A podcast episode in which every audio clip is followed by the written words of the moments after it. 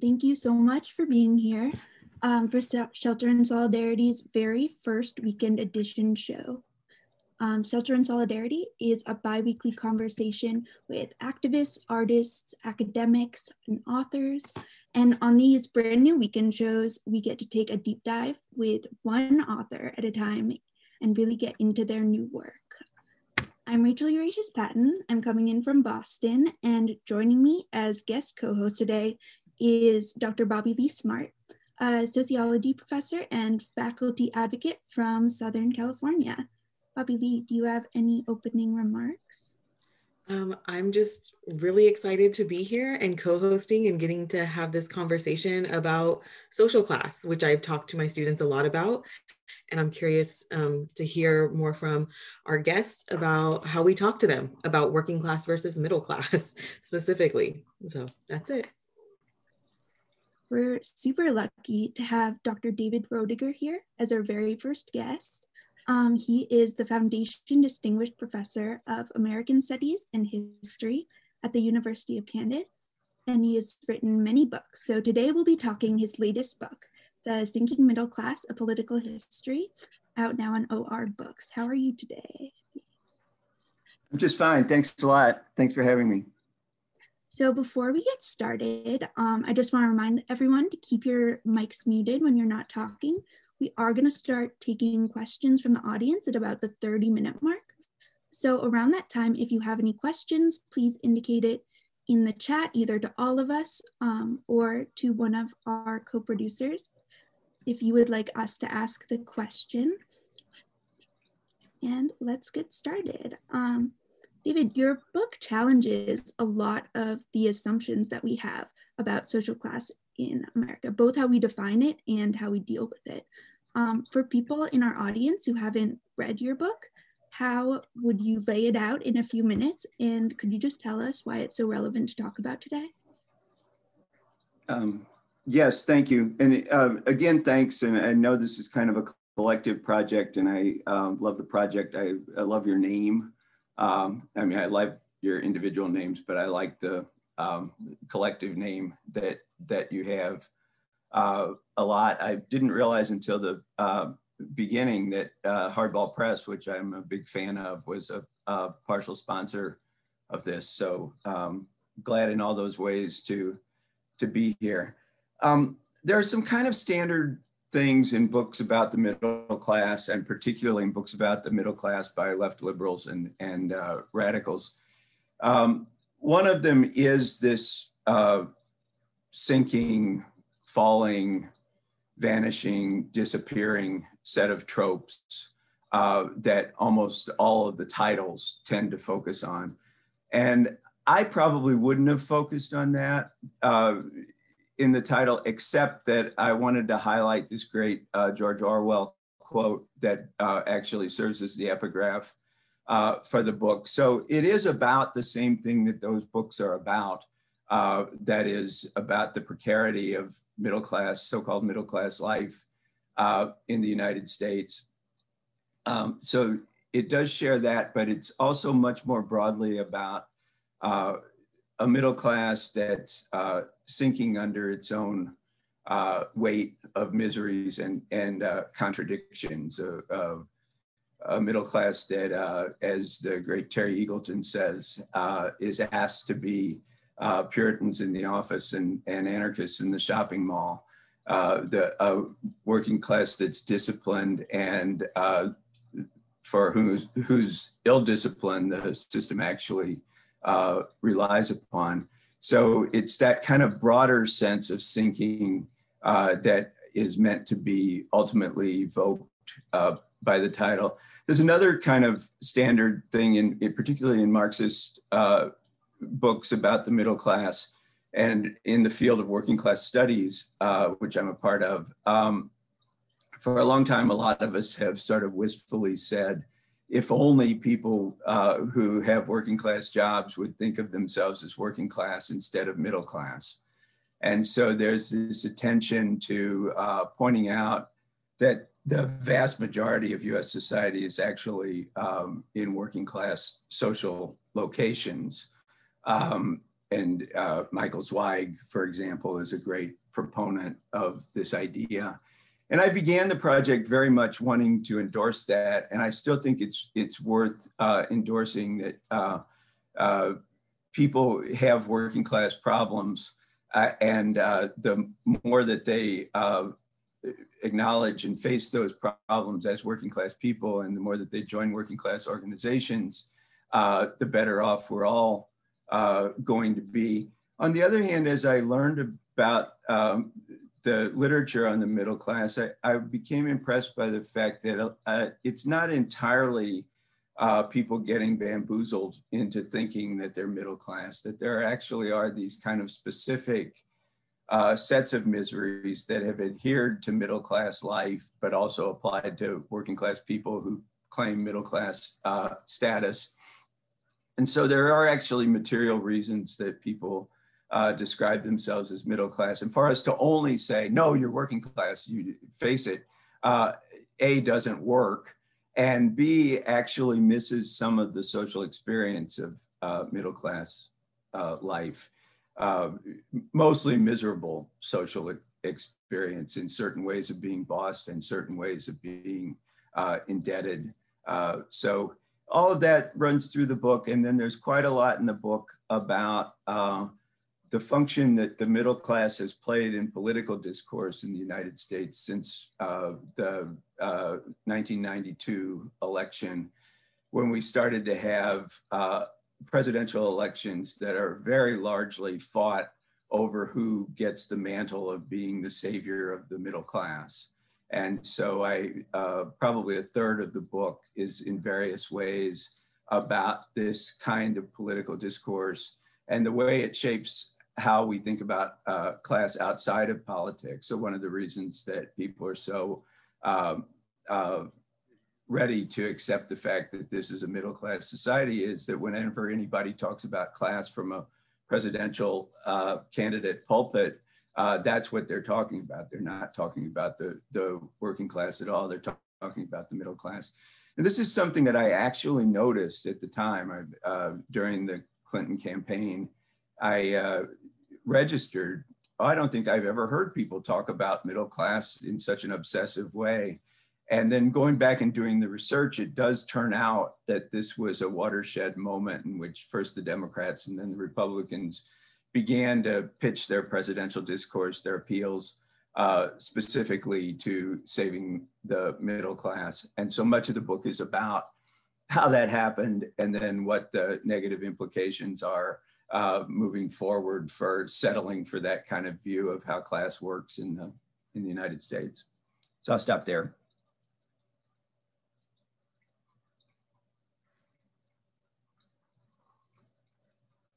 Thank you. Do you want to take the second question, Bobby? Yes. Okay. So, with that being said, with all of these um, issues with middle class and people identifying with middle class or choosing to identify with work excuse my cat i'm sorry um, choosing to identify with middle class over working class how do we get people to confront that they are actually working class and not necessarily middle class or that that idea is i guess sort of problematic because it masks some issues that the middle class faces? Um, and then how do we what possibilities open once we're able to get people to confront this identity?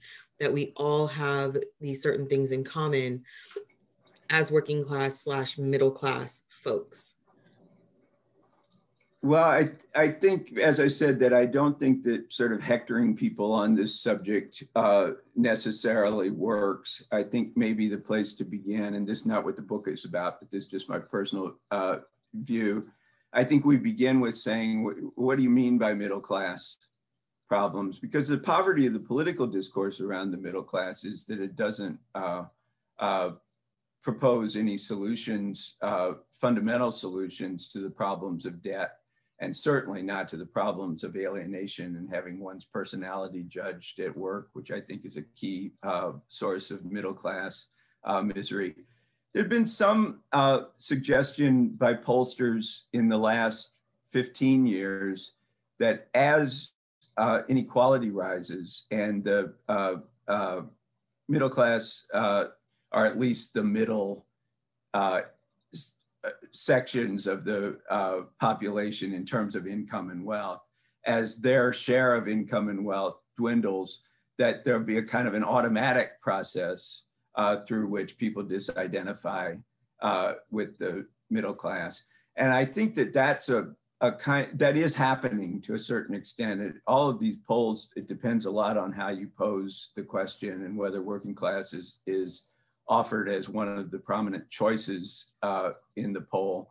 And if working class is offered, Zweig says that about half uh, of uh, United Statesians now uh, identify as, as uh, working class.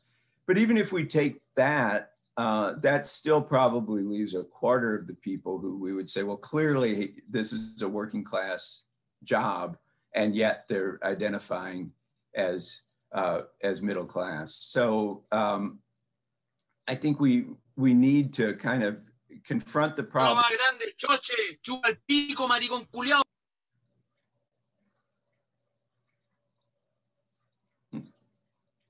Okay. Um, I don't know what that was, but go ahead.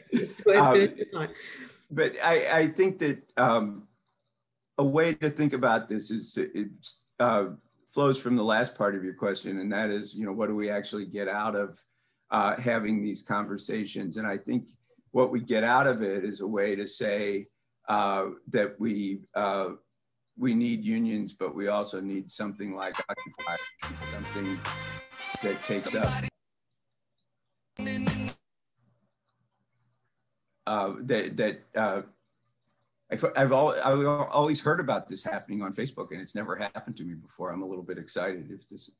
yeah, uh, I, I, don't know. But I, I, think that to be able to to see the need uh, to react to what seems to be an upturn in actual working class organization in the United States, or at least a possible uh, upturn in this moment. But then to say that that organization needs to be, first of all, intersectional uh, in its emphases on uh, race and gender and other axes of inequality. But secondly, it needs also to be open to uh, the uh, to thinking about how it is that we speak to people who think that their problems are middle class problems. Um, thank you for that. And I also really appreciate not just in this interview, but in others I've heard of you where you talk about intersectionality and you really do um, talk about race and gender and not just this class thing, because I think that gets lost. So I just want to say that.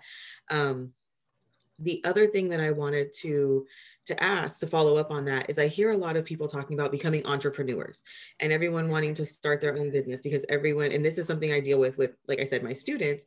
Um, I teach community college courses and they all want to be rich. They all, they, I traumatized them when I told them they were not going to be in the 1%. 99% of us would not. And their response is always, well, then what's the point of trying? What's the point in doing all of this? And it was like, well, isn't having a decent life part of that? So how do we break that up and get them to understand that just because you own a small business or maybe you're selling stuff online that doesn't make you um, the bourgeoisie. That doesn't make you a capitalist right? You are still working class because you are still paying rent. You still are having a lease maybe. You're still having to borrow material. All of that could be taken from you. You're not actually an owner. So how do we kind of wrestle with that with them and get them to engage when you tell them that maybe middle class isn't something to ascribe to, because like you said, there's all these struggles with debt and home ownership and all of these other things that come along with it. But then also, it's still worth trying in life, even though you're not going to be Bill Gates, right? Or you might not be. I'm not going to say you won't because life happens, but you probably won't. So how do we kind of yeah. wrestle with that? Um, and then I'll after that, I'll let Rachel go ahead and ask you the next question. Thanks. Um, yeah, I think that the the middle class is such a sprawling thing. It's not, a, of course, a class in Marxist terms where everybody in it uh, exists in some relationship to social relations and in, in production. Uh, that it's so sprawling that whenever anybody starts to write about it, they end up having to just kind of silently assume that it's only that they're going to talk about one little corner of it. So for C. Wright Mills, it was white collar. And it, a pretty broad book. It talked about sales workers and it talked about clerks and, and it does talk about entrepreneurs uh, a little bit. Um, for Barbara Ehrenreich and John Ehrenreich and, uh, and others in the Marxist tradition, uh, they tend to talk about the professional managerial class eh, in a way that sort of slides into supposing that that's actually uh, exhausts what we mean by uh, by middle class. For right wingers, uh, they want to talk about entrepreneurs as the middle class, and then when we uh, are um, lectured about all of the supposed virtues of the middle class, it becomes pretty clear that what they mean is small business uh, people have those those virtues. Only when I did the book and looked up the figures, only about a, a person in 16 in the labor force is an entrepreneur uh, in the United States. So we're not talking about a group with a lot of electoral weight or, or social weight, but ideologically, it's a very, very important uh, group. And for people who want to pretend that the United States has this long national tradition as a middle class country, those entrepreneurs are the link to farmers in the 19th century and small businessmen in the 19th century. And in fact, of course, in the 20th century and the 21st century, very few people called middle class are, are in those uh, self-employed positions. A bigger category is failed entrepreneur. Because uh, small businesses uh, so regularly go out, out of business, uh, there are quite a number of people who are in and out of being uh, entrepreneurs and uh, are mostly out.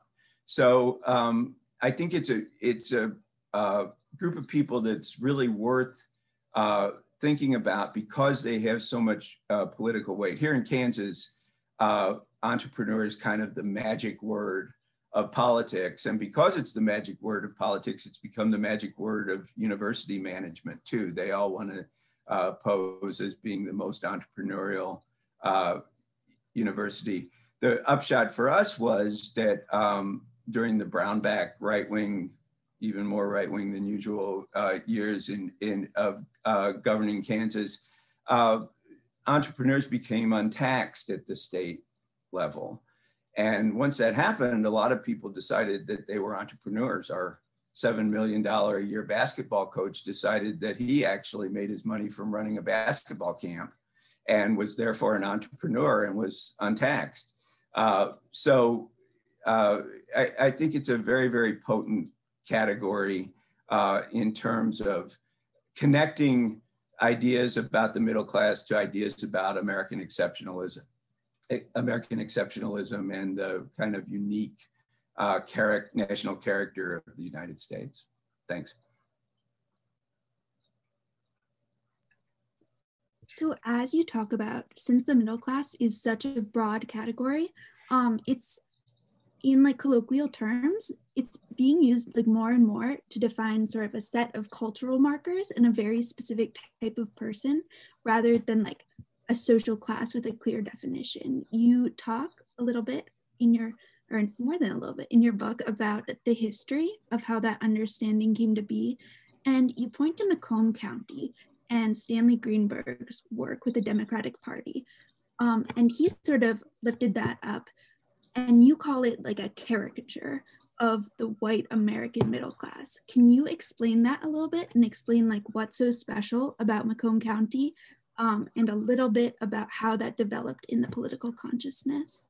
Yes, thank you, uh, Rachel. I, um, I said at the beginning that I thought that a one of the three major themes of the book was this question of how middle class gets used as a as a political uh, category, and um, the larger argument uh, in which this is embedded is that the United States has not historically been particularly a middle class uh, country. That uh, if you look at the best ways we have of looking at word usage in printed materials, uh, the United States uh, the words middle class didn't appear very much at all uh, in US discourse until the 1930s.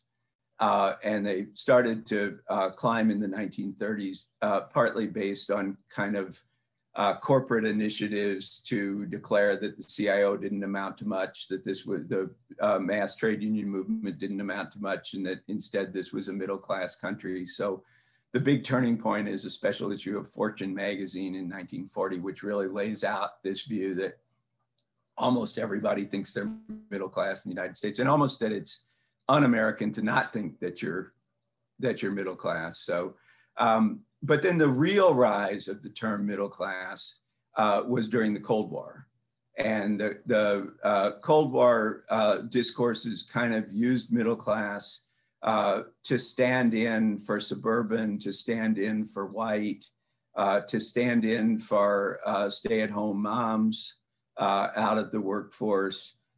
So, one way to think about this is to think about the rise of Ronald Reagan as a cultural figure, which really wasn't very much as an actor uh, connecting him to his political success. It was as an advertiser and as a host of TV programs, and he often hosted those programs uh, from his very suburban, very, uh, they were brought to you by GE, so very technically hooked up uh, houses.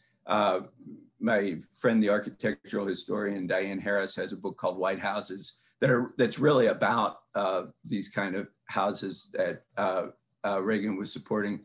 Uh, but also um, not just the houses, but the styles of life that took place in those houses and the gender relations that uh, took place in those houses. So it's no accident that when uh, Nixon and Nikita Khrushchev, Nixon is vice president in the late 50s, when they square off about the superiority or inferiority of the US uh, system, they do it in a model kitchen. It was actually Khrushchev that contrived to have the debate happen in a model kitchen in, in Russia. Uh, but Nixon loves it too. And they, they uh, Khrushchev goes on about how stupid juicers are and how it's more work to clean the juicer, as we all know, uh, than it is to, uh, to just uh, do it by hand. Um, but then Nixon responds by, by uh, pointing to all these gadgets in the model kitchen and saying, this is the liberation of women and they don't have to uh, be served by childcare and cafeterias, and they, uh, do their own laundry. Uh, so this kind of uh, middle classness is very much a Cold War U.S. ideal. Ironically, at the very moment that this gender system is kind of breaking down, it's that the, the feminine mystique happens, and uh, women in the middle class uh, much more often work as the period goes on. So but even so, all of that time uh, during the Cold War, the early and middle stages of the Cold War, there's very little use of middle class as a political appeal. It's really only uh, as the Democrats begin to agonize over Reagan winning over so many of their white male working class supporters, the so called Reagan Democrats, that uh, people get the idea that it might be possible to uh, make appeals to a specific middle class audience in US politics. And I think I wasn't quite bold enough to say it in the book, but I think it kind of depended on the waning of the Cold War to be able to, to say that, that during the Cold War, it would have been too partisan to interfere with the national propaganda around middle class.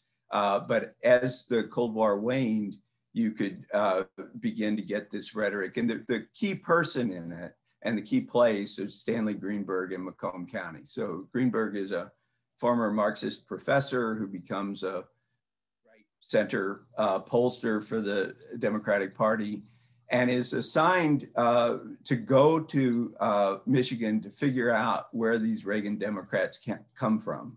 And he goes to Macomb County, which is a auto working and tank building uh, county, high union density outside of Detroit 99% white. And he says, I'm going to have these focus groups of people here, and they're going to explain to us who the Reagan Democrats are. So he gathers these people in homogenous groups. The, the county's all white, so the groups are all white, but they're also initially all male or all female, and much more often all, all male. And he sort of invites them to uh, uh, gripe about the the world uh, to get a sense of what their uh, grievances are. But none of the groups take place in workplaces or in union halls, which were both integrated uh, in uh, Macomb County uh, because people are coming into the plants uh, to work. But instead, they're these all white spaces. And I came to think of them more like encounter groups than sites of polling, that they were places where people were encouraged to be their worst about about race. So they say to him, he reads him a passage from Bobby Kennedy's, uh, a speech by Bobby Kennedy, and they say to him things like, um, well, no wonder they shot that guy. I, I completely understand why they would have shot uh, Bobby Kennedy. And he doesn't present that as, as appalling or something that uh, requires political address or requires building a, a Black labor coalition to, to end. He sees it as something that the, um, that the Democrats have to conciliate. And he, uh, for a long time, thinks of these subjects of the interviews as white working class people. But then he titles his book about the election and about his breakthrough strategy that helps Clinton uh, win in, in 92. He calls that book Middle Class Dreams. And in doing so, he tells us that we're supposed to understand, we're meant to understand that when we say middle class, we mean white middle class uh, in the United States. So the appeal becomes a way to not have to talk about the working class, but also to be able to say to Black people, uh, you can't ask for very much. This is the time of Jesse Jackson and the Rainbow Coalition.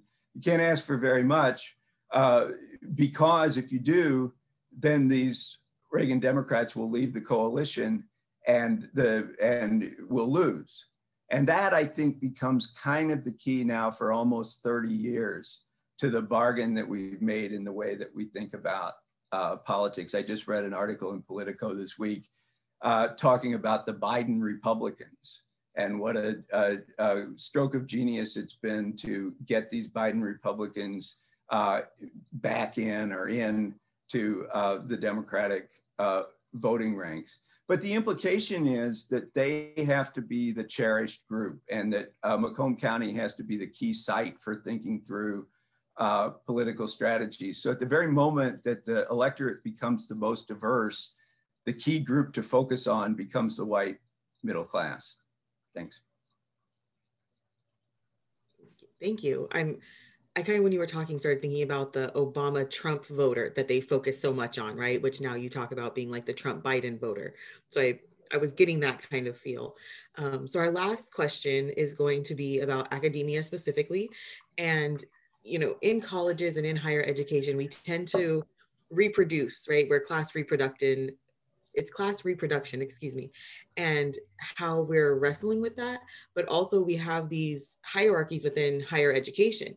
And so we have sometimes, or at least what I've experienced, what I've seen, is that we have um, certain professors, specific, and most especially tenured faculty, who don't necessarily see themselves as workers um, in the same way that maybe contingent faculty do or like so how do we bridge those divides and get again these people to recognize themselves right? To get faculty to recognize themselves as workers like we're not above other workers um, and other labor union movements. And then also the idea that if you go to college that's your ticket to middle class dreams and middle class life when really it leads to most of us being in debt we can never pay back and um, you know dealing with those things and then you don't get the job that's going to pay because we know wages have stagnated and all of this. So how do we kind of wrestle with that within academia that we're reproducing class hierarchies um, that we have these hierarchies within academia themselves and then dealing with student debt and what that means for folks? Because obviously we want people to go to college. We value it as professors but we have to come to terms with some of these issues as well. Yeah i think there two dimensions one about the faculty itself and its uh, proletarianization, but also its mystification of professors' class uh, position. Uh, so, you know, this is another case, the first one, and then I'll talk about uh, students in general and the, and the middle and middle class reproduction uh, after that. Um, this is another case, the, the faculty one, where the immiseration produced by the system is likely to have some impact on how people think about themselves because we're starting to cross that threshold in which uh, most uh, academic labor is casualized uh, labor and in new categories like teaching professionals, but as lecturers, as adjuncts, as people who are cobbling together uh, many different uh, positions uh, you know, I think the last contract of the uh, CUNY system in New York uh, there was an argument about whether it was uh, reasonable to set a limit of eight courses per semester on how much people can can teach as adjunct labor or not. And the argument of the of the uh, casualized workers was we need to teach eight courses if we're going to live in in uh, in New York uh, City. So I think that's a big part of it. But at the same time, I think that that kind of tends to reinforce the image of uh, tenure and tenure track position uh, professors as being this kind of uh, aristocracy of labor or they would say middle class uh, inside the, the universities.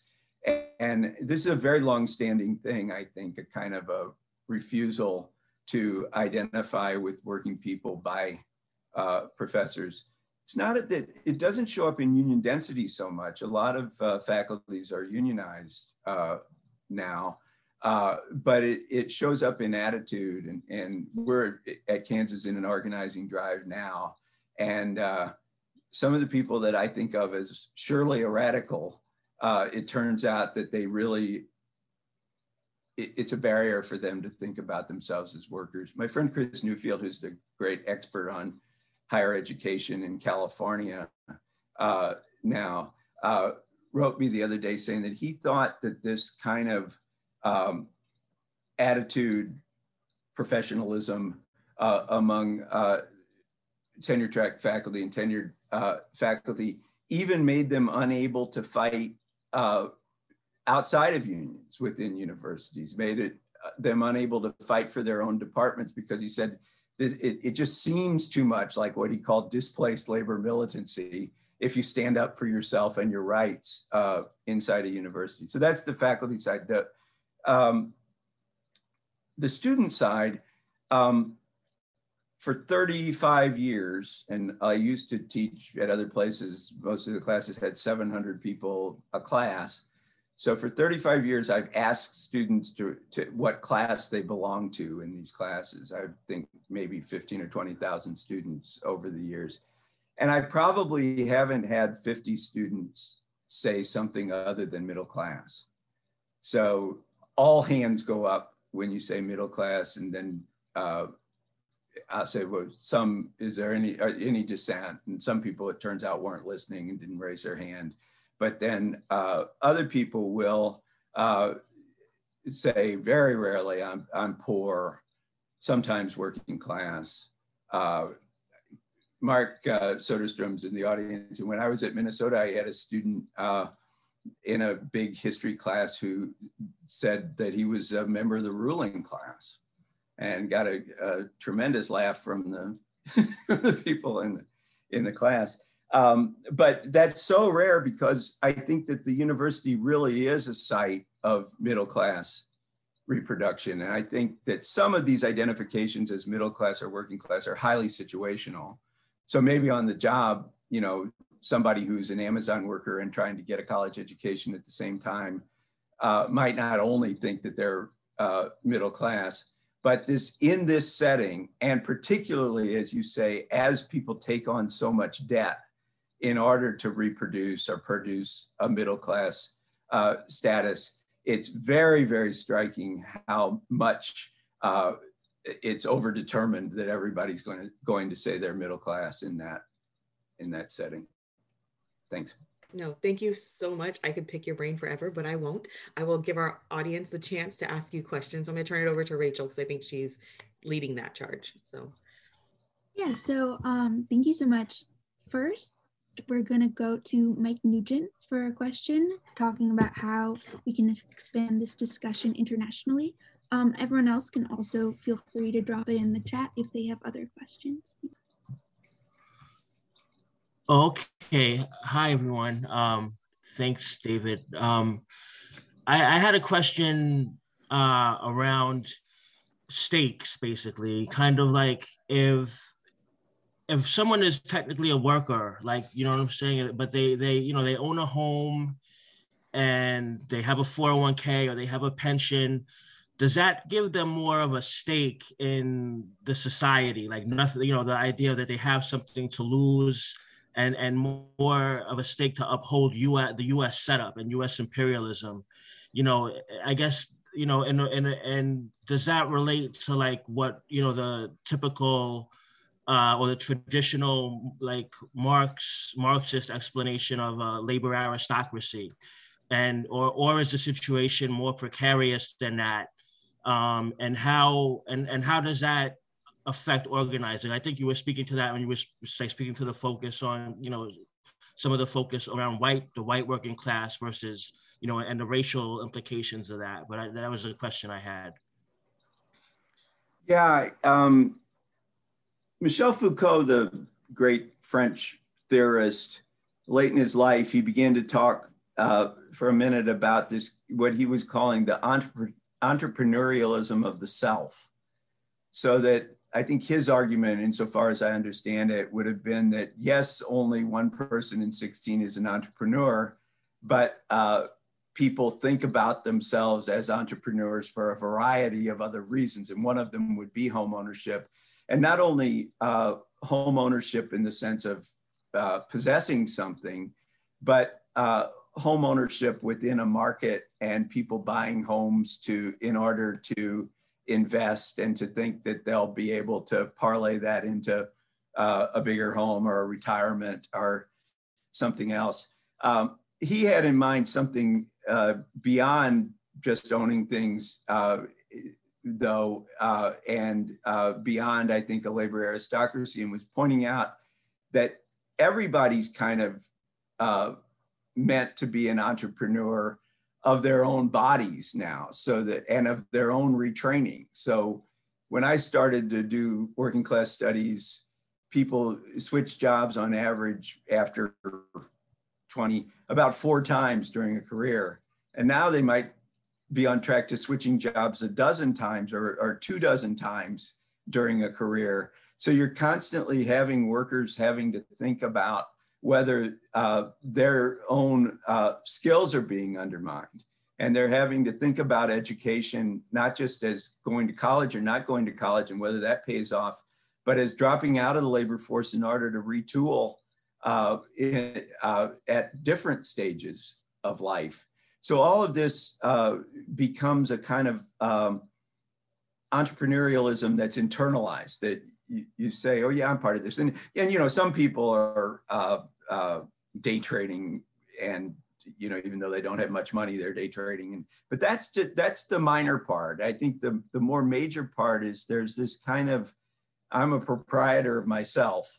Uh, and Marx talked about this uh, even in the 19th century Saidiya Hartman talks about it as something that freed people faced after slavery, that they all of a sudden owned themselves and were uh, tempted to think of themselves as being proprietors of their own bodies uh, all of a sudden now. So I, I, I, recognize that there are all of these things uh, that uh, tend to link uh, uh, working people, people who don't have any productive property and any hope of ever having productive property, but they still uh, are tied to this entrepreneurial society in a certain way. So I think your question helps us to get at that. Um, thank you. Mm-hmm. So we actually had a Facebook question, um, and it's from Steve. I hope I'm saying this right.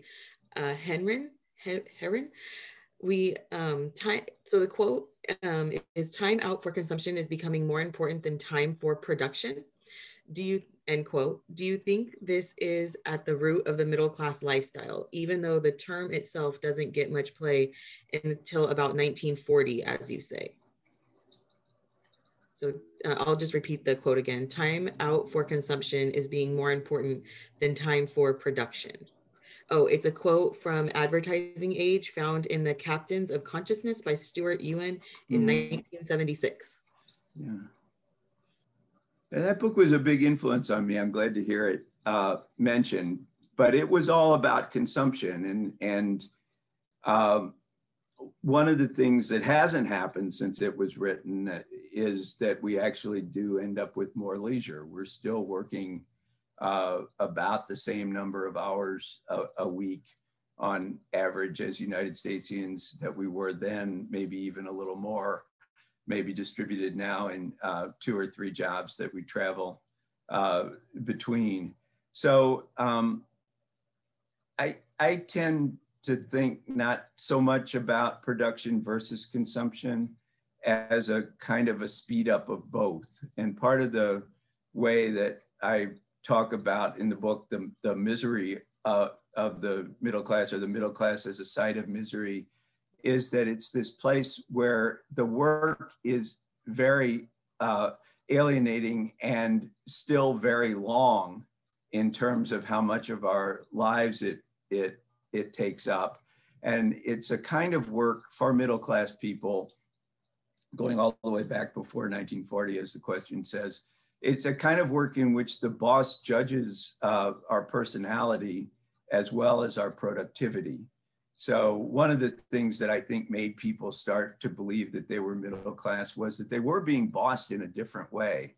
Uh, an industrial uh, manager didn't really care uh, how pleasant a person you were uh, if you could lift 47 tons of pig iron a day in the Taylor uh, example. That was the productivity was the key as you get uh, an equally large segment of the uh, uh, workforce in sales and in offices, uh, it does become a matter of attention, or maybe it was always, if we go back to Bartleby and fiction about white collar workers in the 19th uh, century, uh, the personality of the uh, of the worker is very important in that setting, and particularly the personality of the women worker in an office is under judgment. And the salesperson sort of uh, recognizes that he or she is selling uh, personality. So this is a very um, difficult way to be to be managed.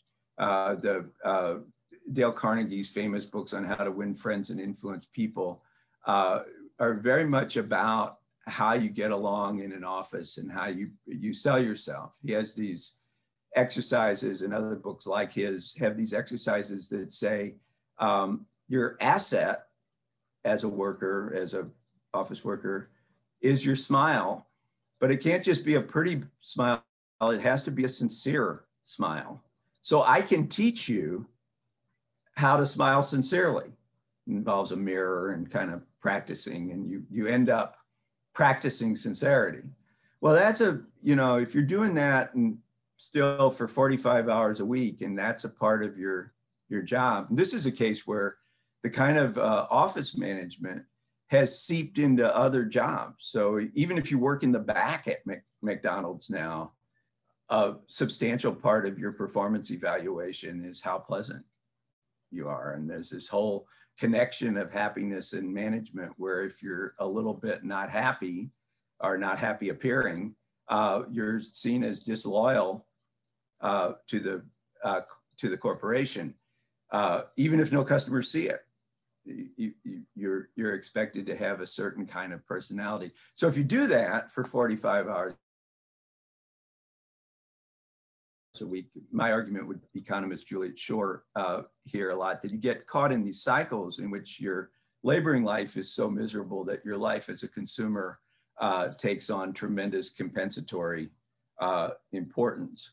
And therefore, uh, you're tempted to go further into debt and you're uh, uh, then requ- you're, you're required to work even more hours to pay off that debt. So this, this kind of cycle of, of misery that uh, Eagleton talks about in terms of Puritanism in the office and anarchy uh, in the in the shopping mall is uh, something that's experienced uh, personally and it's experienced at a systemic level. I mean, when when we hear good economic news, when uh, the uh, government economists release good economic news, it means a longer work week, that is more overwork, and it means more consumer confidence in surveys, meaning more willingness to undertake debt.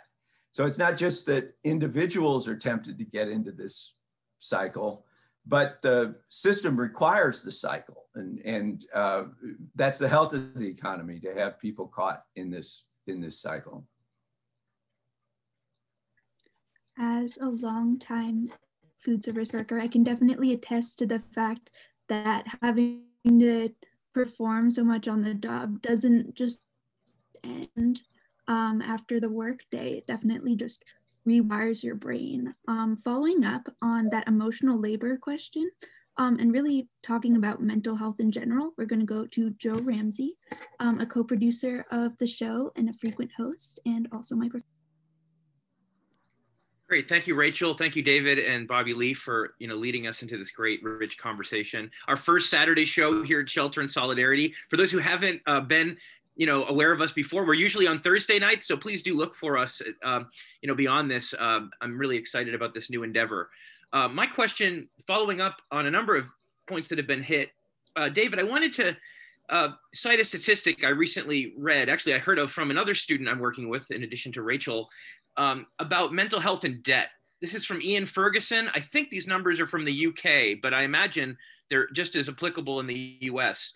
Uh, and the notion was um, that for of people who report having severe, like serious mental health problems, 45% uh, I should say, of people who have significant debt, they report 45% of these people report having mental health issues, whereas people who report not being in debt uh, only report uh, having serious mental health issues at 14%, right? A, a tripled perspective. Now, no, noting that obviously debt, this is a correlation, not a clear causation here. I wondered what you like how, what, how your analysis of the middle class uh, myth versus reality and that huge gap really between kind of identity and reality um, ma- manifests at the level of mental health and, and specifically in the United States and what opportunities or obstacles to organizing uh, people around their material conditions do you think this kind of what many people are calling a mental health crisis um, you know kind of produces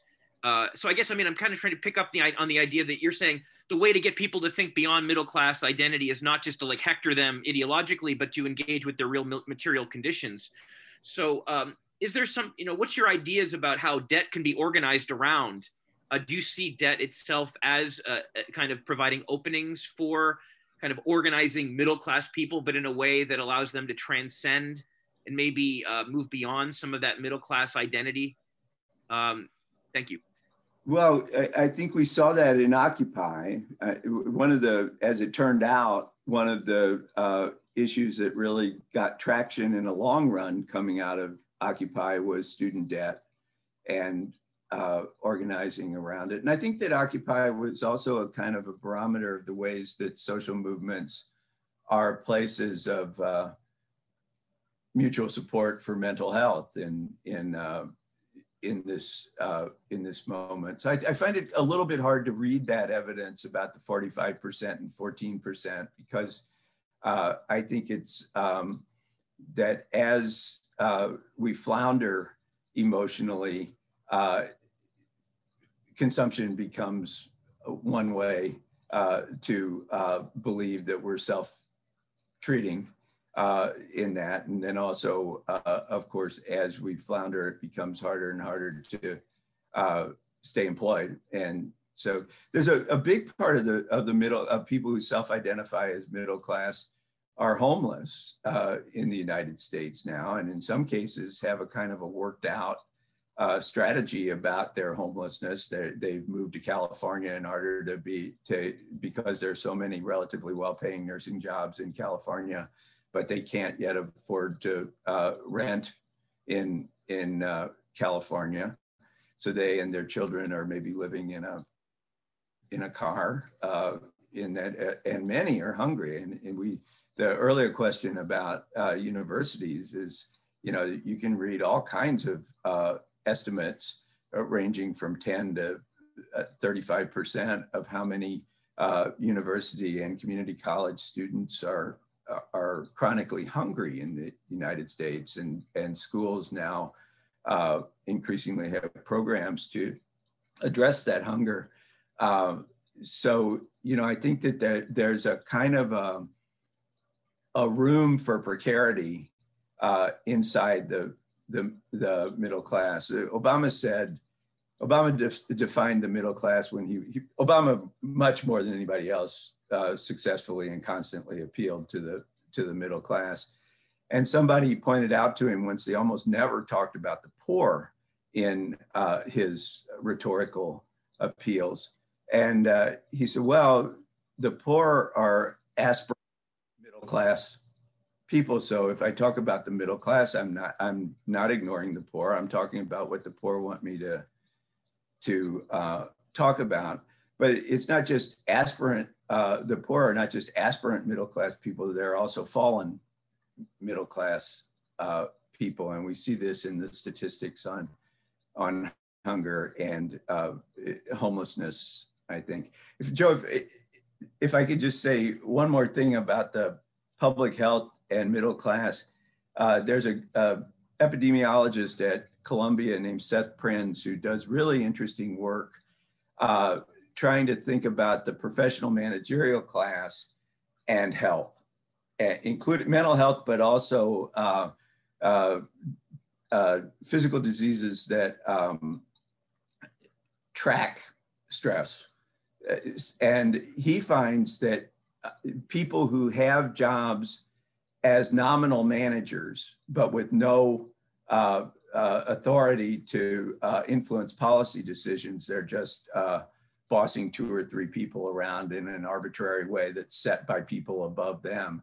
That they're in, in extraordinarily um, uh, exposed positions in terms of both their physical and their mental health because they're in this what the sociologist Erik Olin Wright called uh, contradictory class uh, location. They would call themselves probably uh, middle class, but they don't have any authority and they often don't have very much salary. Uh, and he finds them sicker uh, than many, many other segments of, of society. Thank you for that, David. Yeah, thank you so much. And as you were talking, it reminded me I had put it in the chat of a quote my aunt said to me once, which was, "She's from the generation where the more debt you have, the better your life is." Um, mm-hmm. and so just that when you were talking, I was thinking about that. Um, so our last question, I think it's gonna be our last question. We have seven minutes left. Is actually going to come from Kira. So Kira, go ahead and ask away. Hi everyone, thank you for having me on. So I want to ask, we hear about uh, emerging middle classes in, all across the world now when we think of like um, the development of Africa or even in India and China. Uh, do we expect the same questions and conversations happening and even uh, the same like dark turns that we've seen here in the United States to play out? Uh, we've already seen even fascist terms when, when we think of like the election of Trump um, and the politics he espoused, and in even Modi's politics now in India. Yeah, yeah. One of the um, um, the most uh, fascinating things about the reception of this book for me is is how much it's uh, being bought and read abroad. Uh, Italy, Italy really. I've been on a, a number of things in Italy. Uh, and it turns out that a, a, number of people are understanding the United States as a kind of uh, harrowing example of the middle class in order to understand Italian uh, politics and realities. Uh, and also the kind of um, line between the middle class and the white working class is very much a concern of the Italian left, and it has to be a concern of the British left because uh, Brexit was fought out in uh, in very familiar terms. In terms of one minute, its base seemed to be the middle class, and the next minute, uh, people were talking about this. I think mythical white working class that uh, was supposedly the mass base of Brexit, but uh, even more so in in uh, in India. In fact, the the one place where uh, sinking middle class was on a top 10 of the year list for 2020 was a, a big publication uh, in India. And when I thought about it, uh, I, I, wasn't as surprised as, as uh, initially because you do hear in India, you hear these predictions that uh, hundreds of millions of people uh, will be middle class in 20 or 25 years uh, in India, that it will have by far the largest middle class uh, in the world. Turns out that the daily wage that they're setting for the middle class is $4 a day. So, you know, it's you could argue it, but there certainly is a, a, a great in the global south uh, uh, uh, desire to enter the middle class. And there's a very great uh, commitment to a kind of entrepreneurialism of the self, to a kind of uh, uh, getting ahead, getting a vehicle, becoming a, a Uber driver, uh, uh, to education, to all sorts of things that we connect with with middle class formation. So I I think this is a particularly U.S. problem, but it's also a, a problem that the world is confronting in very different ways uh, and is interested in the U.S. because of the ways that it's uh, it's confronting those. Uh, the the comment from uh, your grandmother about the debt leading to good good lives that was historically true. I, uh, one uh, badge of middle class status was to be able to get loans for consumer consumption and and the brilliant connection by the uh, lenders was to connect uh, overspending and character. And so it was uh, the, the, middle class was a badge of character, and character was what you needed to have uh, uh, a loan. And so therefore, you would you would think in those terms that you would think, oh, this means I'm a middle class person. I can have a loan. Yeah. Thank you. Thank you so much um, for this. We are going to try to squeeze in one last question um, from co-producer Mark Soderstrom. Yes, Dave, thank you so much. This has been a really rich and wonderful hour. Um, and we are almost out of time, so I'll try to be short, which is not my skill. Um, but I'm fascinated that you talk about the the height of the appeal to middle class as that status is becoming in endangered, right? That we see a rising appeal as as the status actually declines. And I wondered if you would comment um, on sort of the role of the power of nostalgia in in this situation and the political power of nostalgia and how do we fit that as marxists how do we how do we account for the ideology power of nostalgia as sort of material Marxists. I mean, I feel like nostalgia shows up in the Brumaire, but you don't see it in Capital very much, right? Right, right. Yeah.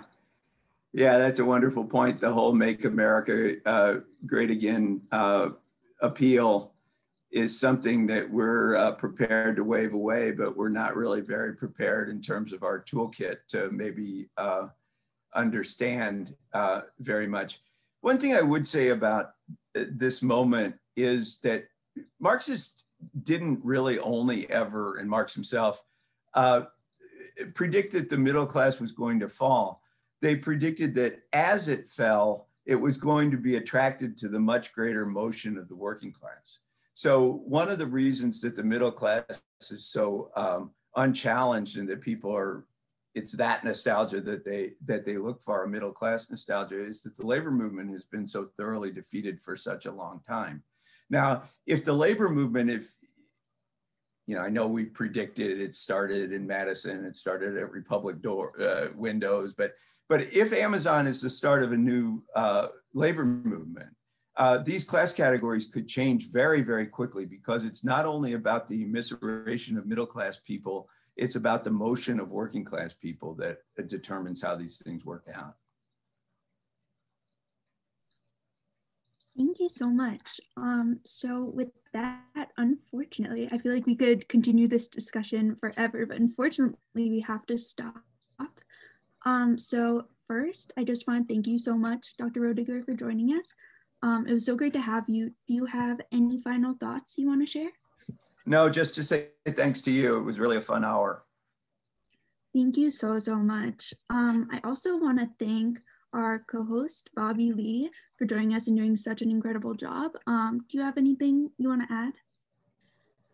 No, I mean, this could have gone for like five hours. I have so many other questions I want to ask. So, um, but with wrapping that up, I just start thinking about this makes me think about what does this look like for millennials, especially younger millennials and Gen Z, and how they engage with this. Because I don't think we engage with debt and um, work life the same way that previous generations did. So um, that's just where my brain is at now is thinking about this and what does that look like for the future. But again, thank you so much for spending this time with us and for all of our guests who came and watched this and engaged with us. Thank you. It's been great co-hosting with you, by the way, Rachel. I've loved this. Thank you. Yeah, I also have um, just of like my own questions. I have about two and a half pages worth written down for you. Um, so I could do part two, three, four, five.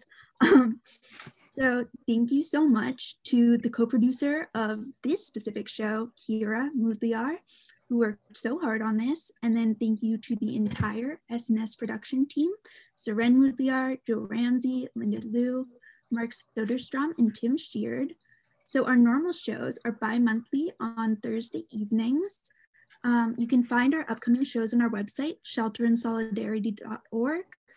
Um, our next Thursday show is at 7 Eastern Time on April 15. It's going to be on arts and resistance, and there are going to be a lot of artists involved in social struggles sharing their work um, and talking about their process. Um, so thank you everyone who has come tonight. And I also want to thank our co-sponsors, the Community Church of Boston, a free community for the study and practice of universal religion, Encuentro Cinco, a movement building project in downtown Boston, Hardball Press, a publisher of working class writers, um, and they're available on hardballpress.com.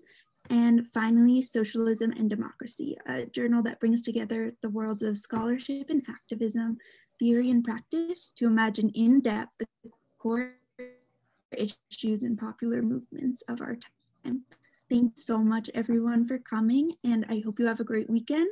We are going to end the live stream now, but feel free to stick around to chat for a minute or two if you want.